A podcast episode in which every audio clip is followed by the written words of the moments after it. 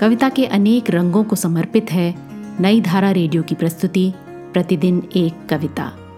कीजिए अपने हर दिन की शुरुआत एक कविता के साथ।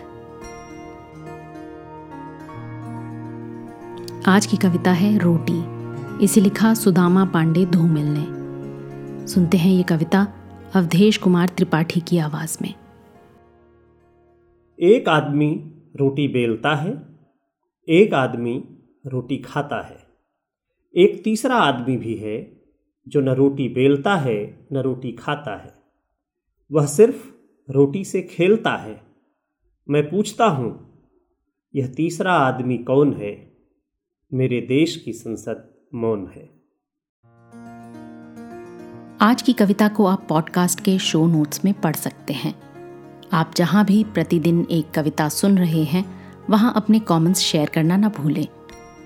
अगर आप चाहते हैं कि नई धारा रेडियो की ये प्रस्तुति हर सुबह आपके व्हाट्सएप पर आ जाए तो हमें इस नंबर पर मैसेज भेजें। Seven four two eight seven seven five three seven six कल एक और कविता के साथ फिर मिलेंगे।